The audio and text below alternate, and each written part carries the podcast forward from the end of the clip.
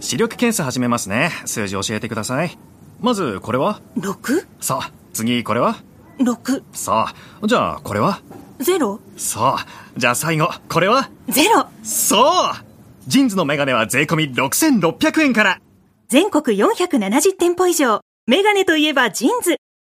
アルコピースの酒井健太です。平子祐希です TBS ラジオで毎週火曜深夜0時から放送しているアルコピース DC ガレージ TBS ラジオクラウドですはいい、すごいな。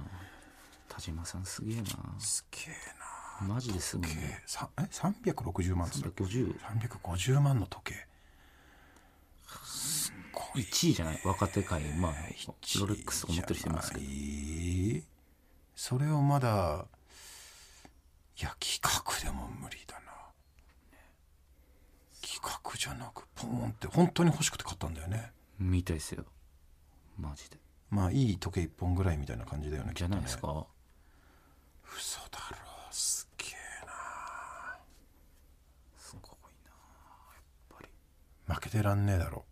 全然思わないです。マジで思わ ない。いやここでさなんか俺、俺がさ、うん、いい時計なんかまだもうちょっといいの買ったとか言っては、なんか想像つくっていうか意外性がないんだよねまあ別にまあまそあまあまんなあそんなこともすんのかなって思われるじゃんうん。でやっぱ堺なんだよねサプライズ感あんのはマジでいらないです。俺は。てて言えばいいんだよねマジでいらなかったんだけどなって でそれを買ったと言ってよいや、無理。マジでいらなかったんだよなってえ、他何があるんですか三大時計。バシえっエロとン、ええっとねなんだっけなんか言ってたなんんだよな。えっとね俺も忘れちゃったななんか難しいんだよなんだっけな。えっとねえっとねえっとねき一個聞いたことあるやつだったんだよな。ややっぱりロレックスって入んないって言ってましたね入んない入んない、ねうんそこには入んない、もうだから歴史がすんごいあるんですってね、その三大時計うは。ん、そうだそうだ、フィリうッんプ。と、あオーデマピオーデマピゲもいかつですか。ゲいかついパテックフリップもねかっこいいんだよあ品があるんだよなすんごいすんごいシンプルなやつはすんごいシンプルなんだけど、もう。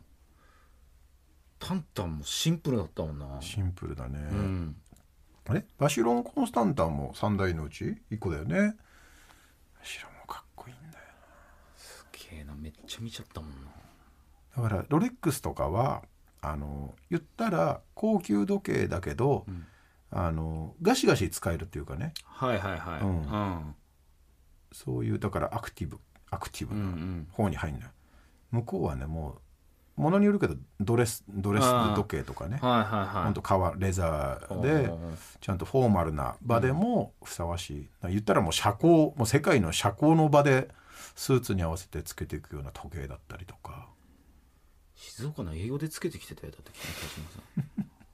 すごいな怖いよね普段使いできちゃうなあー本当だねバシェロンすごいな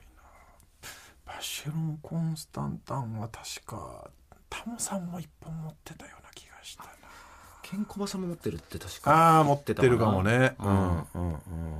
あタモリさん持ってんだ時計好きだもんな矢作さんとか持ってんのかな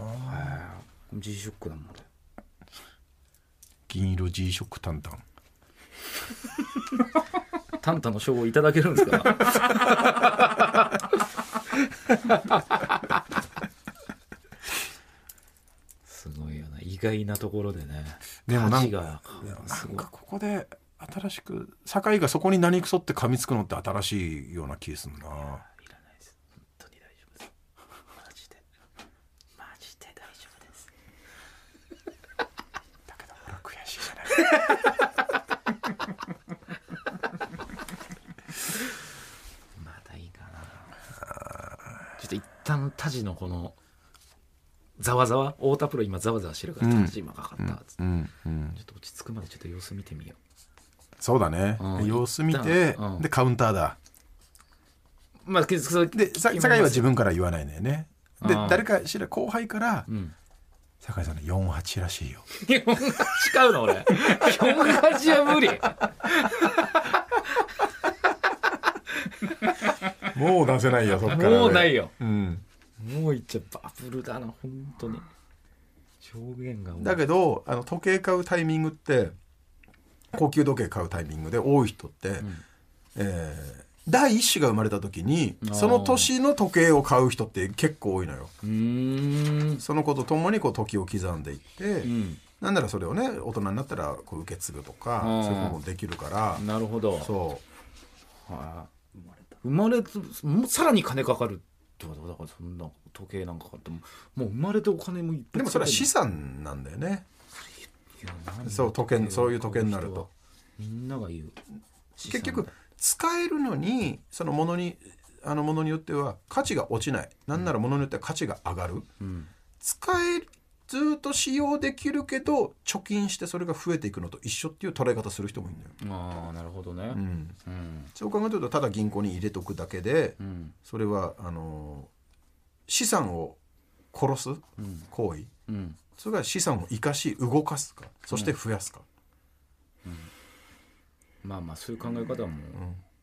一回だから500の束持ってうん